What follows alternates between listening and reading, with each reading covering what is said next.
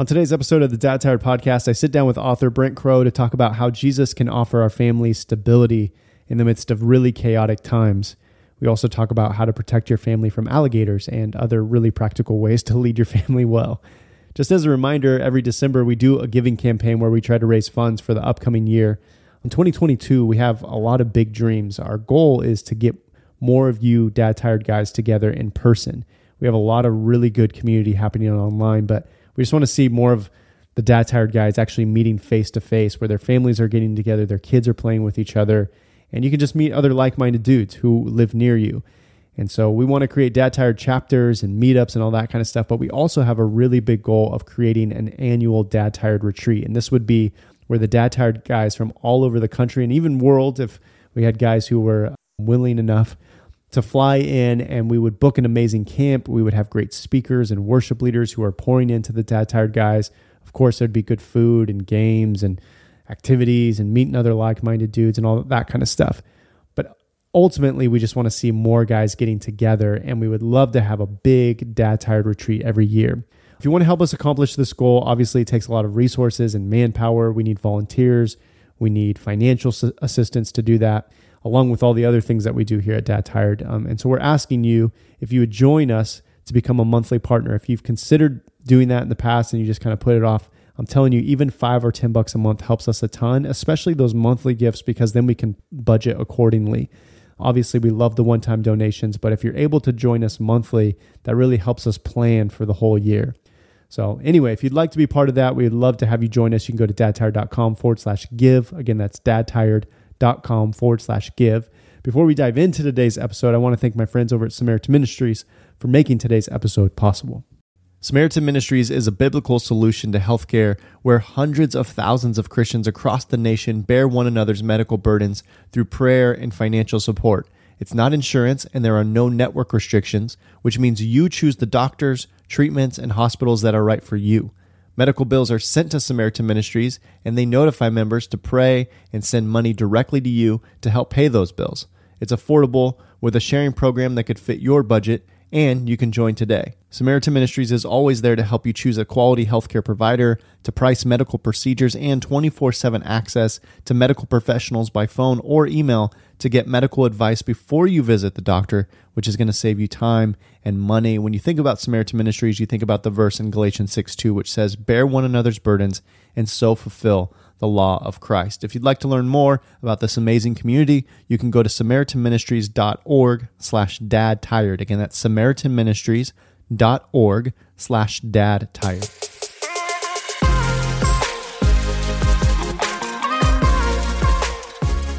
Brent, super excited, man, to meet you and hang out with you. I'm already like in love with your background, your setup here. For for the guys who aren't watching on YouTube, it looks like your kids have taken over on that back wall. Like there's no better way, there's no better yeah. background for a dad tired podcast interview than to have yeah. kids artwork in the back. You're so kids? kind to say that. How many like kids? I literally, if they make me a picture, I just cover my wall with it, and it there's it doesn't coordinate in colors. It doesn't coordinate. The only thing it coordinates is is that they love me. Their artwork is everywhere, and uh, some of it doesn't. Some of it looks like Picasso on on drugs, but it it it's still beautiful. well, I think all of Picasso's work kind of looks like it was on drugs. I, I, doesn't. I, I don't know anything about art, so I can't really. Yeah, and I'm curious too with seeing it that much artwork. I'm because I know a lot of dads are going to hear this and like they'll fall on one side or the other of this fence, but I've got a little bit of OCD and I've mm. got I've got three girls and a boy, and my one of my daughters is just like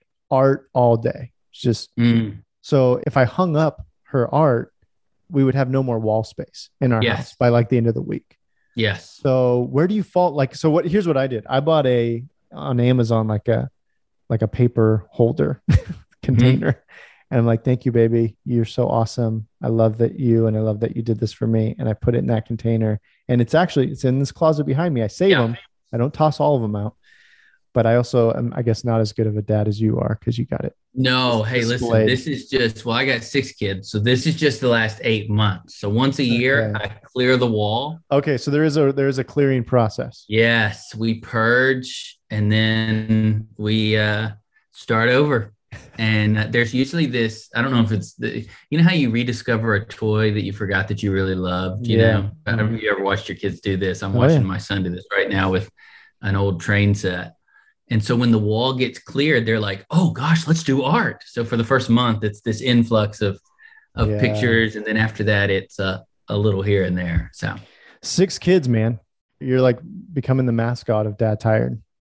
I don't know what I'm becoming the ma- I'm becoming the mascot of tired. That's for sure. Yeah. Three are recently adopted. Is that right? yes. Yeah. Tell us that story, man. Like that was during COVID, right? Yeah. That was right when when COVID actually about a month and a half after COVID had hit. So to tell the story, I got to give just a, a hint of backstory. Yeah. My wife and I wanted to adopt years ago. I'm 43 right now. In our early 30s, you know, we we had had three homemade children. And by the way, I use the phrase homemade children.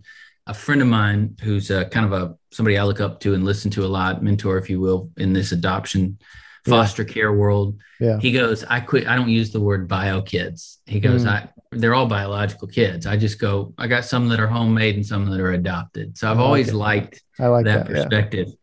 So, anyways, we had three homemade kids, and we really wanted, felt like impressed on the Lord to adopt. We had had a timeline, and the timeline was when I finish all my my educational stuff. I was working on a doctorate. When that's done, Okay. then we jump into adoption. Okay. Well, we did. Our mentality was let's jump in and and and work from the inside out of the system. Let's not go through an agency or a lawyer and jump to the front of the line, which there's nothing wrong with, by the way. Mhm. Let's just go through the normal. Hey, we walked in and just how do we do this? So we Hmm. did all the classes, all the home studies, all the we had the registries and and then nothing Mm. like we went through six, seven, eight uh, uh, social workers in in three years. I'm going to pause you because I'm a little bit confused, but I'm curious about this. Yeah. So, if you want to adopt, there's it sounds like what you just described is maybe two different worlds. There's like a you can hire, uh, Mhm. say like a lawyer, and and how does that? How I guess how do how do the two options compare? And I'm asking you because I know there are a lot of guys who are listening who are thinking about adoption. They're praying about adoption. So Sure. maybe this might be helpful for them. Oh well, I appreciate you. Yeah, the the best way I know how to explain it is if you sometimes if you go to a theme park, the really awesome ride has a long r- line. Yeah. Can get a lightning lane pass or a fast pass or Yeah. something and jump to the front of the line. Well, you got to pay for that pass. I see. Well, with adoption, you can jump to the front of the line if you spend a lot of money with a handful of agencies that are out there or a lawyer and a lawyer that primarily works in child advocacy and that's this the adoption and foster kid that's their world we decided for a couple of reasons one because we didn't have the finances How Well, much is that that world? The fast I don't know. I've never looked into it other than 13 years ago when we first started. And it was then it was anywhere from 10 to $20,000. It's crazy, Uh, man. And that's not anything that has to do with the kids' needs. That's just the, the administrative process, if you will. Yeah. Jeez. So no, we couldn't do that. Yeah. Most people can't. Yeah. And so we thought, well, we'll just you know go through the system. Da, da, da. And uh, no offense, not throwing shade. I know social workers have a tough job. Mhm. But we just couldn't get one that cared about Mm. helping us. And so, you know, three and a half, four years in, we were like, you know, this isn't happening, obviously. And so we, you know, how as Christians, we kind of justify things like, well, the Lord was preparing us for something else. Yeah, That's the only yeah. thing we know to do. Yeah. And uh, my dad had a stroke and was disabled. And Mm. so maybe he's Yeah. preparing us to care for him. And that my, my parents do live with me. And then there was this, well, maybe we're supposed to be advocates and maybe we're supposed to raise funds and all this other stuff. And we just went about our business.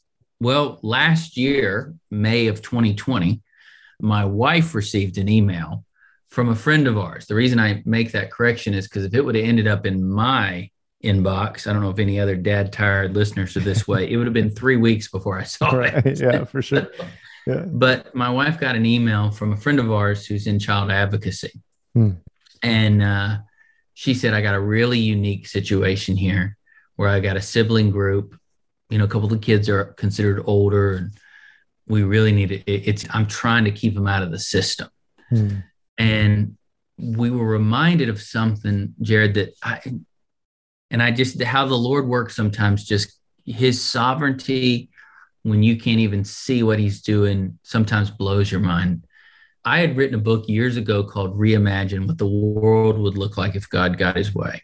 Mm-hmm. And I dedicated that book to the children, plural, that were in our hearts, but not yet in our homes. Mm-hmm. We were just at the beginning of the process. The problem was in our minds, we were thinking we're going to adopt a kid. Now, all these years later, God was going, no, no, no, no, no, no, no. Remember the dedication of the book, children, plural. Mm. You're going to adopt three. We, you thought one, I thought exceedingly abundantly more. Mm. And so we get this email. To be completely honest with you, I work in a, you're in ministry, I'm in ministry. Nobody gets in ministry, hopefully, to get rich. We were yeah.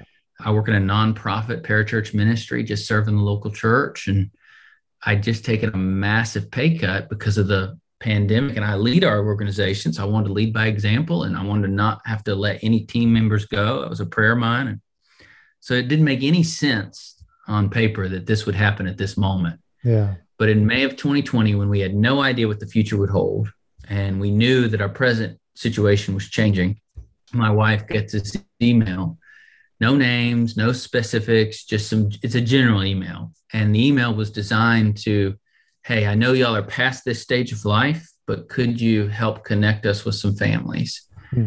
And so Chris brings the email out, uh, her phone out to me, and she holds it up to me and she says, I got an idea, but I need you to read this first. For our little family, at that time, our little family, that was the understatement of the pandemic. yeah. So she, I read the email, kind of sarcastically laughing, goes, What's your idea? She goes, You know what the idea is. Let's go pray.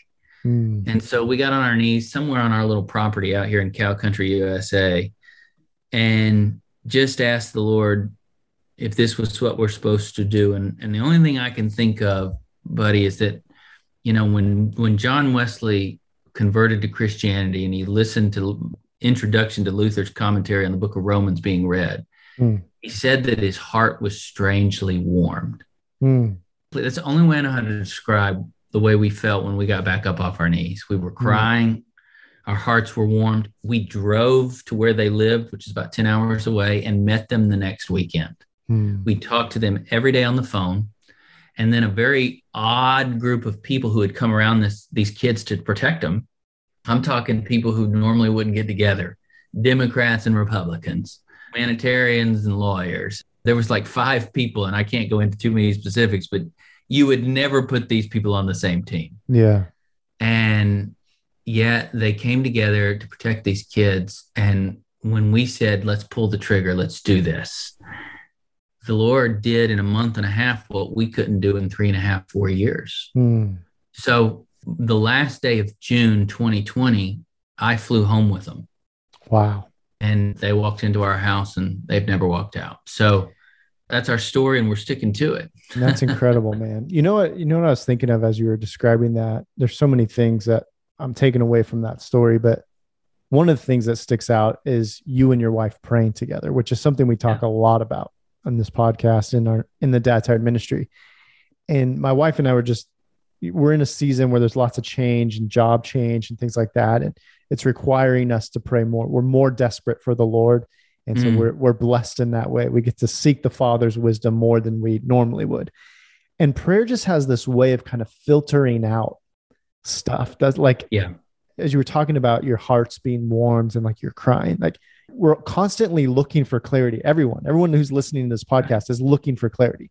God, where do you want me to go today, next, next season, next year, whatever? And we're searching for answers and we're listen, they listen, we listen to podcasts and we read books and we you know do all this stuff to look for clarity. And yet something crazy happens when you just pray, mm-hmm. specifically mm-hmm. with your spouse.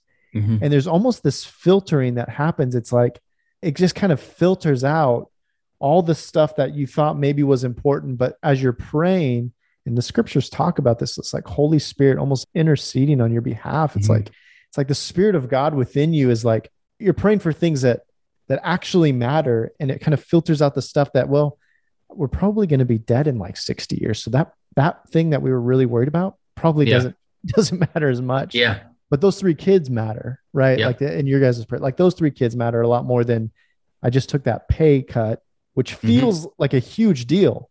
And it is a huge deal. But when you start to compare the things of eternity to that, yeah. it just doesn't feel as significant. So the only thing I can think of there is the word filtering, like it kind of filters out the, the, the non essentials yeah. and kind of points you back to the eternal stuff. The, the only thing I'd, I'd add to that, not that anything needs to be added to that, but I've found that when I interact with my wife, eh, as we're praying and discussing what we're praying about, we're having just really important conversations. Anytime we can do it out, and we can have those conversations or prayers outside. Mm and maybe not everybody needs to be outside, but for me, the act of going outside disentangles me from technology. It disentangles me from other voices. It just, and so when Chris really wants to make sure that we're going to be uninterrupted, yeah, we need to spend time together, or we're going to know need to go get on our knees somewhere. Most of the time in our 20 years of marriage, it's been we go outside, we go wow. on a walk. Yeah, and I don't know if it's something about experiencing special revelation in the context of general revelation hmm. that works well I, I, don't know but i just there does seem to be a correlation there of of being able to focus uh, on each other yeah. and together focus on the desired will of god. Yeah. Uh, when you kind of get divorced from some of the noise. I love that Hey guys, hope you're enjoying this interview so far. I just want to pause for a minute and thank my friends over at Hiya Health for making today's episode possible.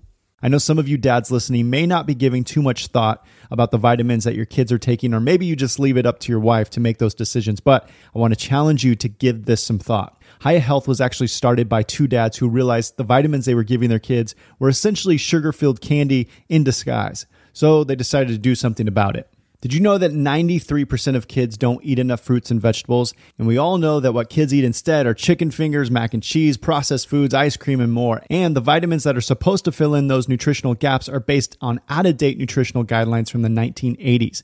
Hiya fills in the most common gaps in modern children's diets to provide the full body nourishment our kids need with a yummy taste they love. My kids absolutely love these vitamins. They're made from 12 farm fresh fruits and vegetables and supercharged with 15 essential vitamins and minerals known to help support a healthy immune system, energy levels, brain function, mood, teeth, bones, and more.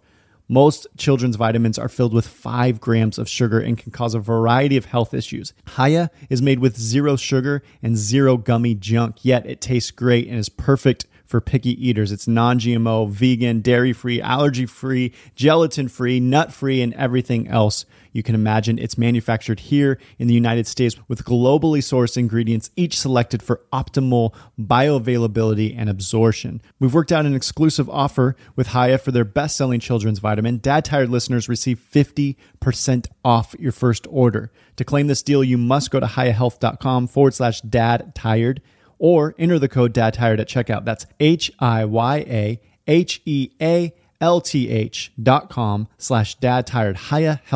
Dot com slash dad tired and get your kids the full body nourishment they need to grow into healthy adults. Again, go to hiyahealth.com forward slash dad tired or enter the promo code dad tired at checkout.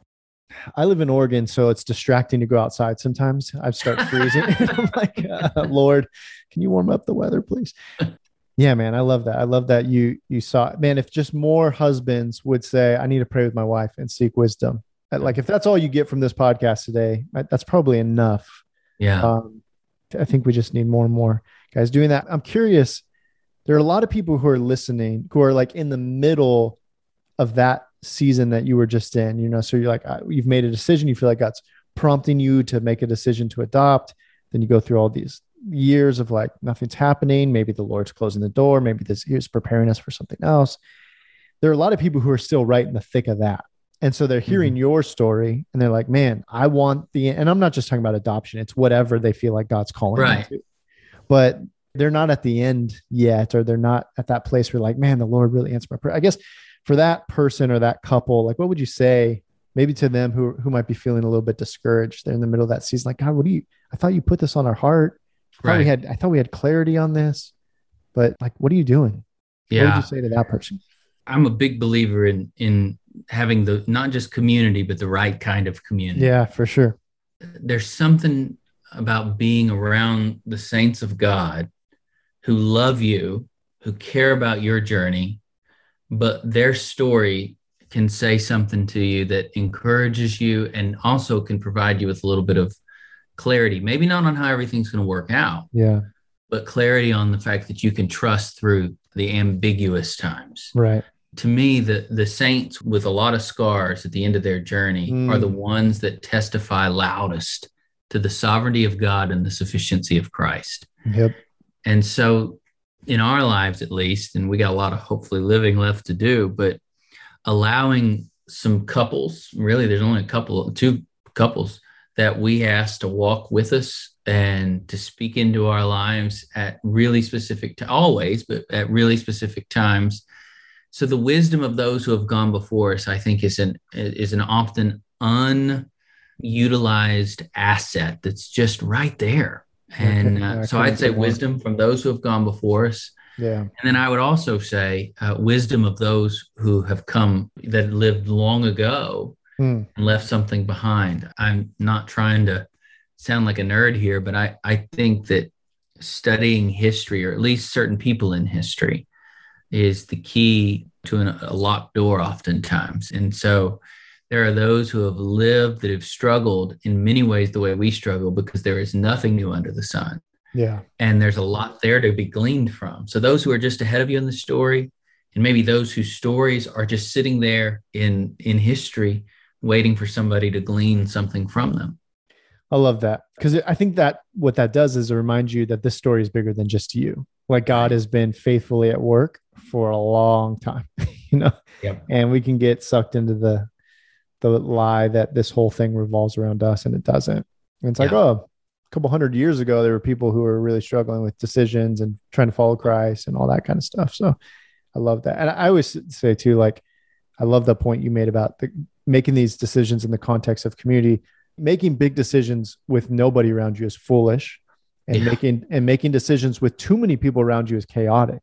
So I love that you said just like pick two couples that have maybe Yeah. gone ahead of you, and hey, we're going to go through this season of change. Can you join us in prayer and can we seek your wisdom? Yeah. this? I love that, man. Sometimes I hate even bringing COVID up, like because I think Yeah. people, you know, Getting a little old. Yeah. it's getting old and people are just like, dude, what, can we just stop talking about this? And depending on what part of the country you're in, it might be in your face daily. And for others, it's like, I don't even remember that we're in the middle of this pandemic. So I'm always hesitant to bring it up. But personally, I feel this sense of kind of unsettled. It's still kind of like, okay, when are, are we back to normal? Are we not back to normal? You know, especially like, and everyone feels the ramifications of being in this pandemic or whatever, you know, we're in in some way, Mhm. shape or form. So for like me personally, I'm traveling a lot. So I'm Mhm. constantly like, do I, am I, can I travel? Can I not travel? What restrictions are, you know, so there's like, that's how it's affecting me. My wife's a nurse. So there's, you know, all the, the, the medical side of working at a hospital and things like that. So there's part of me in my day-to-day consciousness. I'm thinking through, are we back to normal? Is this a new normal? It just kind of leaves you feeling like you're like standing on sand. You know, we haven't really found a footing on solid ground yet. and I know you wrote a book about that recently. And Mhm. just like the the new normal, is this normal? Like, how do we adjust to life after COVID? And Mhm. anyway, you wrote some like, here's some speaking of like people in the past, ancient truths that Jesus gave, our leader, our follower, our savior, our king. He gave some stuff that's like wisdom that's beyond a 2020 pandemic. And so I'd love to just kind of pick your brain on stuff that you talked about in that book.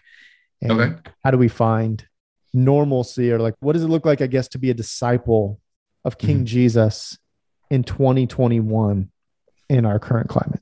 Yeah. Well, first of all, I, I think we've got to realize that there's not a question we can come up with that Jesus can't handle. Hmm. There's not a scenario that we can bring to him that is going to catch him by surprise. Yeah. And so, as we all individually struggle with the pandemic or the zombie apocalypse or whatever you want to call it, Yeah. there is an invitation from our Lord and Savior to, if you're weary, if you're that burden, you know, bring Right. it to me. Right. I can shoulder that. In fact, my burden's light. The one I'm going to give you is light. Yeah. And actually, in me, you can find rest and not just rest for your part of your being, but all of your being, which is why he mentions rest for your soul. And so I, I think Can, there's, sorry, a- can I? I'm dude. I'm so sorry to interrupt Yeah. you here. I just want every guy who's listening because we hear that verse so often. Mhm. But man, I just want you, if you're listening right now and your soul feels tired and weary. Like just come back to the good news that Jesus offers you rest.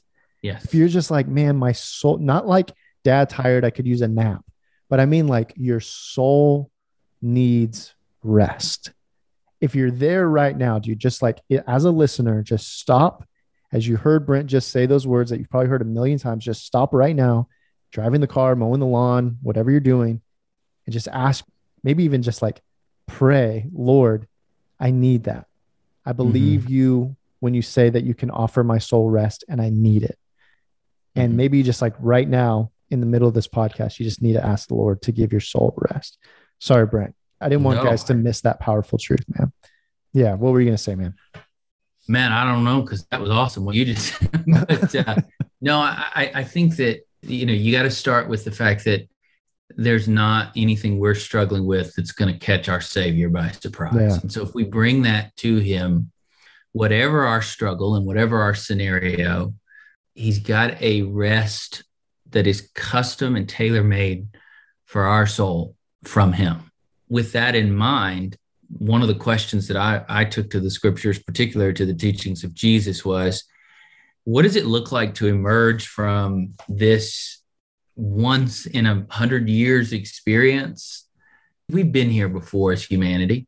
Right. I mean, I was in, in a I was in a discussion with a friend of mine yesterday whose grandmother was old enough to remember the Spanish flu, you know, wow. or Spanish influenza pandemic. Right. And her perspective on it was, man, this is tough. People are sick. Stuff like this happens and we'll right. make it through. Right. It wasn't yeah. freak out, you know? Right. And right. and so I think that we've got to be able to bring that question to Jesus, which is what what I tried to do with this book. And the reality is the more I studied, the more I realized that in Jesus's context, he was speaking to an oppressed people. Hmm most of whom were not looking for a renegade rabbi from the backside of nowhere to be their Messiah. Right. Most were looking for somebody who was a strong, there was a lot of blurring of lines between religious government leadership. That's what the Sanhedrin was all about, yep. the governing body for the Jewish religion and the Jewish people. But so they wanted a strong figure. There was a small group that even thought it may be a military figure. And yet, what emerges on the scene as the child that would be born and the son that would be given was somebody from such a remote place, a humble place, and someone who's not going to come marching in with this big parade and everybody look at me and I'm now here, mm-hmm. everything's going to be okay. I'm a giant leader. Right. But Eugene Peterson said it like this in the message in John 1 that that God put on flesh and moved into humanity's neighborhood. Yeah. I've always loved that that the way he said that. He just kind of moved into the neighborhood with us. Yeah. And as he is ministering in an oppressed to, a, to impress people, they're wondering, how are we going to get through this pandemic of our own? How are we going to get out of this? We live under the boot of the Roman Empire or the first order of the ancient world if you're a Star Wars fan. we have no idea how we're going to get through. We have no idea when this oppression is going to end there are people who are unhappy mm. and they feel the weight of their circumstances daily. Yeah. Now, the Jewish people, like all of humanity, we all suffer. One thing humanity has in common down through the ages is we all suffer from short-term memory loss. That's right. So we all all always think that the answer is just around the bend. Yep. And the Jewish people kept wanting, there's going to be hope. There's going to be an answer. We're going to get out of this. We're going to get through it. And and finally this answer shows up and it's nothing what they had thought yeah and and and yet as he taught and has he not just taught the kingdom of god but he he bid them to come and to follow him mm. He was saying come and let's go on a journey and the end of that journey we end in the heaven country but somewhere between the beginning of that journey and the heaven country you will find yourself emerging from your present situation mm. and when you decide to go on this journey then the theme of your life all becomes when are we going to get out of it doesn't not when are we going to get out of this oppression but man the best is always yet to come mm. and so jesus really did have a lot to say for navigating uncertainty navigating some pretty trying times and what i discovered is that he uh, he was very quick to use some old recipes from the old, you know, the covenants of the Old Testament as he began to prescribe a new normal for moving forward. And I think that we just simply need to take that question to him again. And I mm-hmm. think that he has a paradigm, an ethic, if you will, for living that's going to make sense to us. But more importantly than that, it's a paradigm for living that has always worked. Yeah. So that's what I did with this book. And, and there was a lot to be gleaned, obviously, from the words of Jesus. I love it, man. And you kind of narrowed it down to like 10 things mm-hmm. in the book. Can you give us like, we don't have time to go through all 10, plus we want guys to pick up a copy of the book and go through it. Yeah. But maybe give us like one or two that kind of stick out to you at the top of your mind. Yeah. Well, as I wrote the whole thing, you know, there's a C.S. Lewis once said, people need to be reminded more than they need to be taught. Mm. What I've discovered as I was writing it is I was, as I researched, as I studied the Word of God, as I studied Jesus' teaching, I'm going, I knew that at one point. I just forgot it. Right. Or I didn't think about it, or I let it kind of get lost in the dustbin of my mind. Right. But the truth is, I need to be reminded of, of what I was studying more than I, than than I need to be taught. Oh, I don't. I mean, I need to learn it. So I guess being reminded is a form of teaching.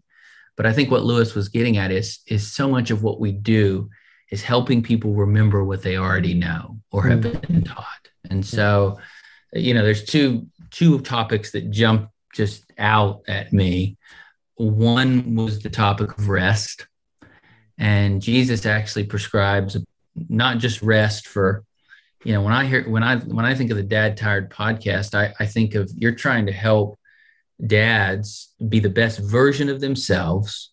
And the only way they can do that is if they have a healthy understanding of rest. And there's there's like there's like five kinds of rest that the bible talks about. Mm. and boy the jewish people knew how to get away. Mm. they called their vacations were called festivals but they did three a year so there was always this sense of anticipation. I'm going to get away and I'm going to just celebrate. Yeah. And then I get to do that three times a year. And then, uh, you know, there was pilgrimages to Jerusalem. There was days in which they rested. There, it, they had such a healthy view of rest. But Jesus was reminding the Jewish people, "Hey, man, I've already given you. God has already given you a rest cycle, a rhythm of rest. Yeah. Let me help you rediscover what that is." He was yeah. reminding them. So rest was a big one for me. Uh, on, then, on, on yeah. the rest piece, I uh, I think it was Tim Keller. I, it might have been Tim Keller that said this, but like we try to the way that we've currently set it up, rest is we try to work, work, work, work, work, and then like cram in two. We, we you normally get like two weeks of vacation, so it's like, well, if I just go away for a week or get away for yeah. ten days, and I'll kind of refill, and then go back to work, and it's just that's not at all the way God set up rest. I mean, there's like daily rest, there's weekly rest, there's like, you know, these seasonal rest. And so we just, there's a reason why guys will take a family vacation or get away for on a hunting trip or something and you come back and you're like more tired than when you yeah. left you know that that's not soul yeah. rest yeah, the old adage, "I need a vacation from my exactly, vacation. exactly. Yeah, you don't, yeah. you don't have a rhythm of rest if that's yeah, the way. yeah, you, that's not at all the way God set things up. So I think that's what you're describing there, and it and it's refreshing to look back and it's like, okay, there was there were people who understood how vital rest was, and, and we're again, we're not just talking about a nap. We're talking about like soul rest and how the body interacts with your soul being re- like all of it rest shalom as they would say and that's mm-hmm. a, it's a it's a bigger word to describe that like you're you overall you've got this deep sense of rest. So anyway so that was the first one. I love that one. What, what was the second thing that came to your mind? Yeah. Yeah that, uh, that's a lifestyle a rhythm of rest. The second one was the contentment piece. Hmm. i don't know if it's because i'm a you know we're americans or westerners where hmm. there's some there's an individualism that's built into our cultural dna that seems to oftentimes characterize us the the but uh, the the notion of contentment is is one that I've struggled with much of my life because I really do want to accomplish some things with my life. I really do want to be a driver. I de- is that all bad?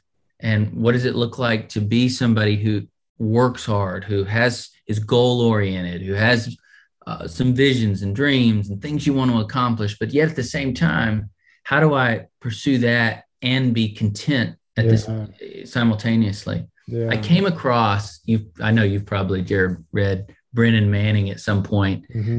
and there was, but I never had read the, I think it was one of his last books, The Furious Longing of God. I have it on my shelf and like I cleared out all my books and kept that one, but I haven't read it.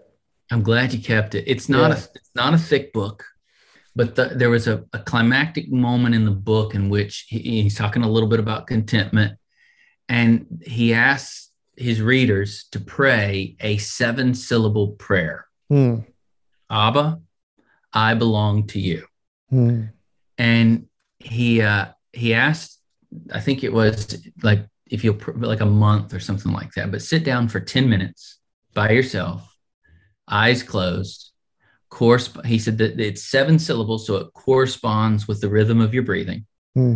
but take 10 minutes a day in a quiet place you know jesus with rest said to the disciples let's get away to a lonely place Yeah. quiet place, not the movie, but an actual quiet place. And let's go and be still. And then, and what Brennan or Manning was saying is, hey, and when you get to that place, say, I'm going to guard 10 minutes and I'm going to pray one prayer over and over again. And there's a contentment that'll, that'll eventually come with praying that prayer. Hmm. I did that for a month. I thought it was weird at first. Like I, it's not how I normally think. In my mind, I'm going, no, I, you know, I have a system by which I pray, and why would I be repetitive? I already said it once to God. I mean, none of that made any sense to me. Right. Right. But I did it for a month where I just got alone and, and I let that correspond with the rhythm of breathing. Abba, I belong to you. Mhm. And for 10 minutes a day. And I'm telling you, I don't know, I can't say on this day the light bulb went off or no, I just something happened over that month Hmm. in which that truth became more about became less about something I'm trying to communicate to God and something I realized God all along has been trying to communicate to me. Hmm. And when that happens, you can't help be, be content because at that point you realized, you- realize, excuse me, that you have climbed up into the lap of God the Father Wow. and you've rested your head against his chest and he never fatigues. Wow. There's a contentment to be found in, in that place. So that one, that one kind of hit me square in the eyes. Yeah. Yeah, I think, man, I was just talking to a guy this week, and what he said was powerful, or maybe um, it was heavy, but it's not just the heaviness wasn't just in what he said, but I think it what how it represented so many guys. And he was basically saying, like, I just I feel like I'm in this season where I don't know what I'm really doing as a dad, as a husband, work wise. I just kind of feel like I'm floundering at the core of that is discontentment. I'm not content with where my life is. Man, I would bet a lot of dudes listening to this podcast right now would say, Yep, feel that. Like, I love my wife, got a great wife, love my kids. My kids are awesome, love being around them, got a decent job, is paying me well, roof over my head, but something in my soul is not satisfied Yeah. and they're just looking for more. And I think there there's so much nuance to that. I do think God calls us into like these kingdom adventures where adoption is one of those. Like, what are you doing that's bigger than yourself that scares you a mm-hmm. little bit? I think your soul, part of that discontentment is your soul is wanting to be part of kingdom stuff. But Yeah. also, and I wrestle with this, balancing that reality with, dude, can you just be content being like a dad and a husband and Yeah. being faithful disciple of Jesus and and letting him in the mundane disciple your heart? Yeah. And is that enough for your soul to be rested? You know, Yeah. I don't know. is- I don't know the answer to that. if Christ is sufficient, which is the theme of, I think, the whole Bible, but certainly the Yeah. theme of the book- of the book of Philippians and Colossians. But if Christ is sufficient, he's not just sufficient when everything's on the line. He's sufficient when it's a normal day and you're just frustrated with traffic. hmm That's why that prayer was so helpful to me. Abba, I belong to you.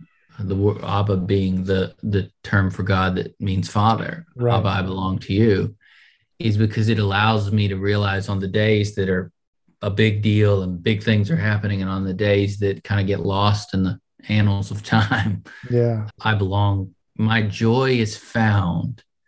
My satisfaction is found, i.e., my contentment is Mm. experienced in something that will infinitely outlast my life here on earth.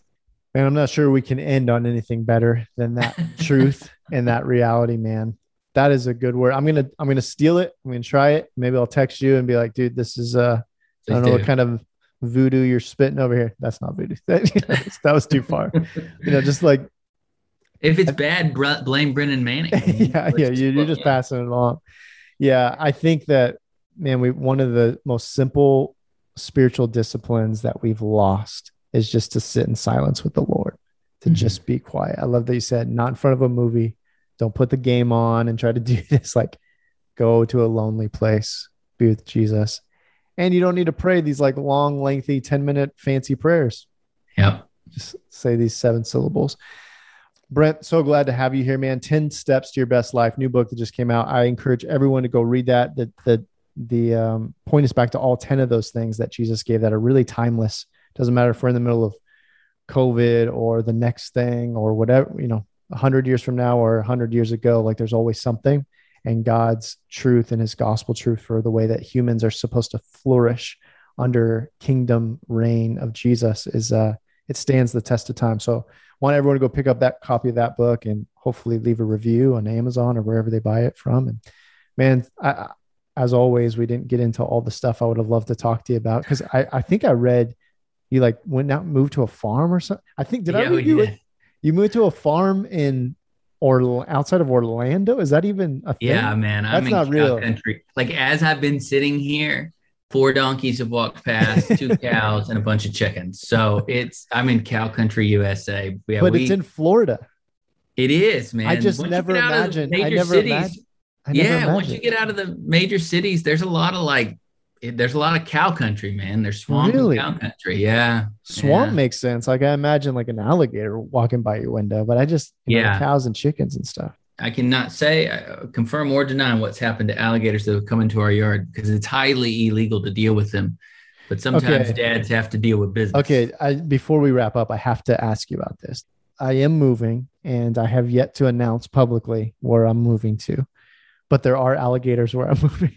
So, so we're narrowing it down to uh, about three states here. This is also terrible.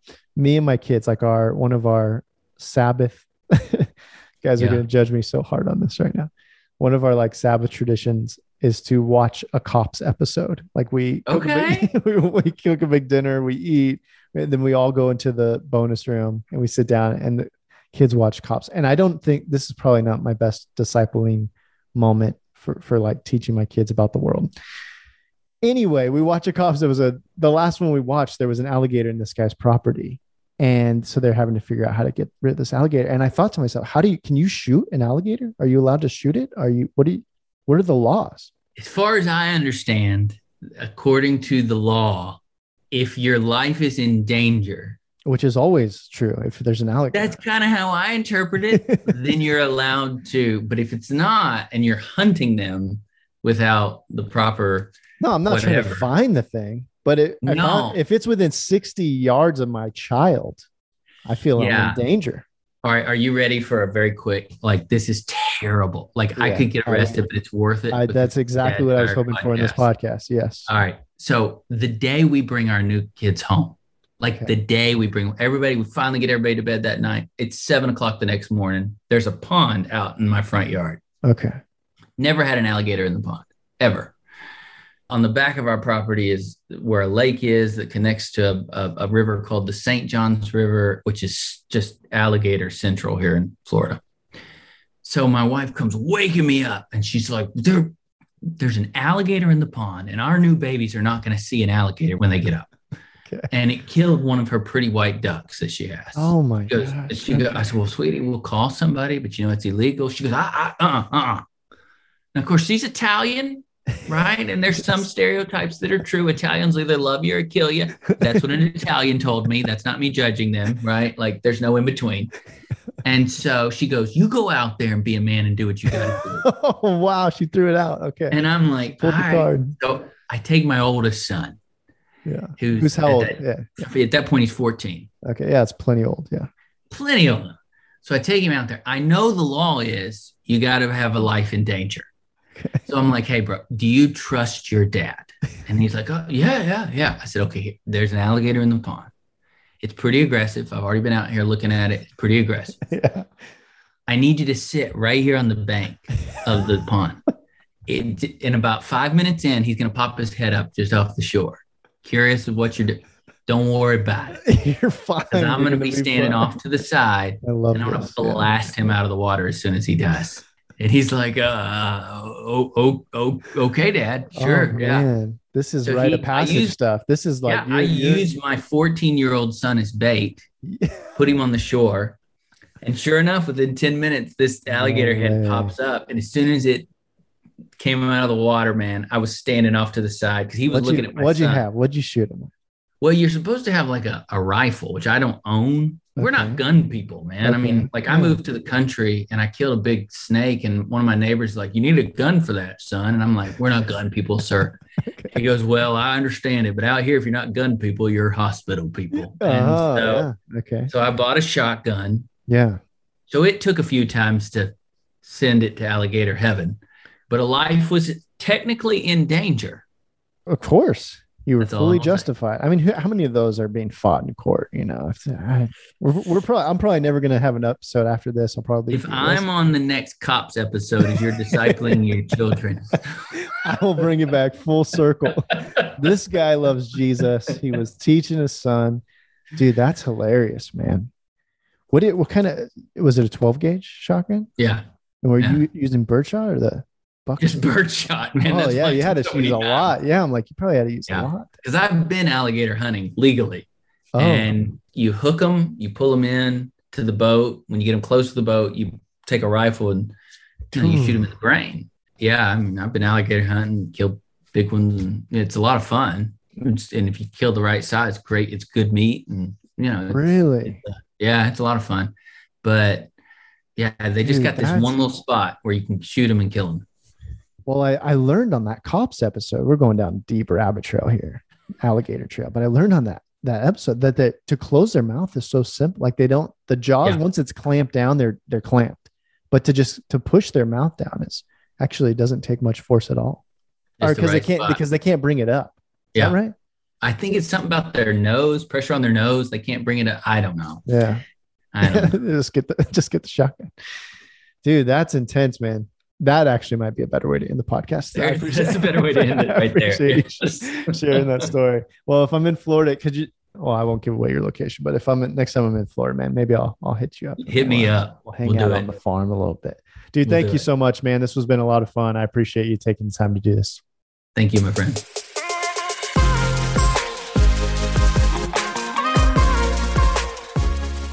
Thanks again for listening to the Dad Tired podcast. I hope that episode was helpful for you as you learn to lead your family well. Just as a reminder, if you'd love to partner with us, we would love to have you join us. You can do that by going to dadtired.com forward slash give. Again, that's dadtired.com forward slash give. Love you guys. We'll see you next week.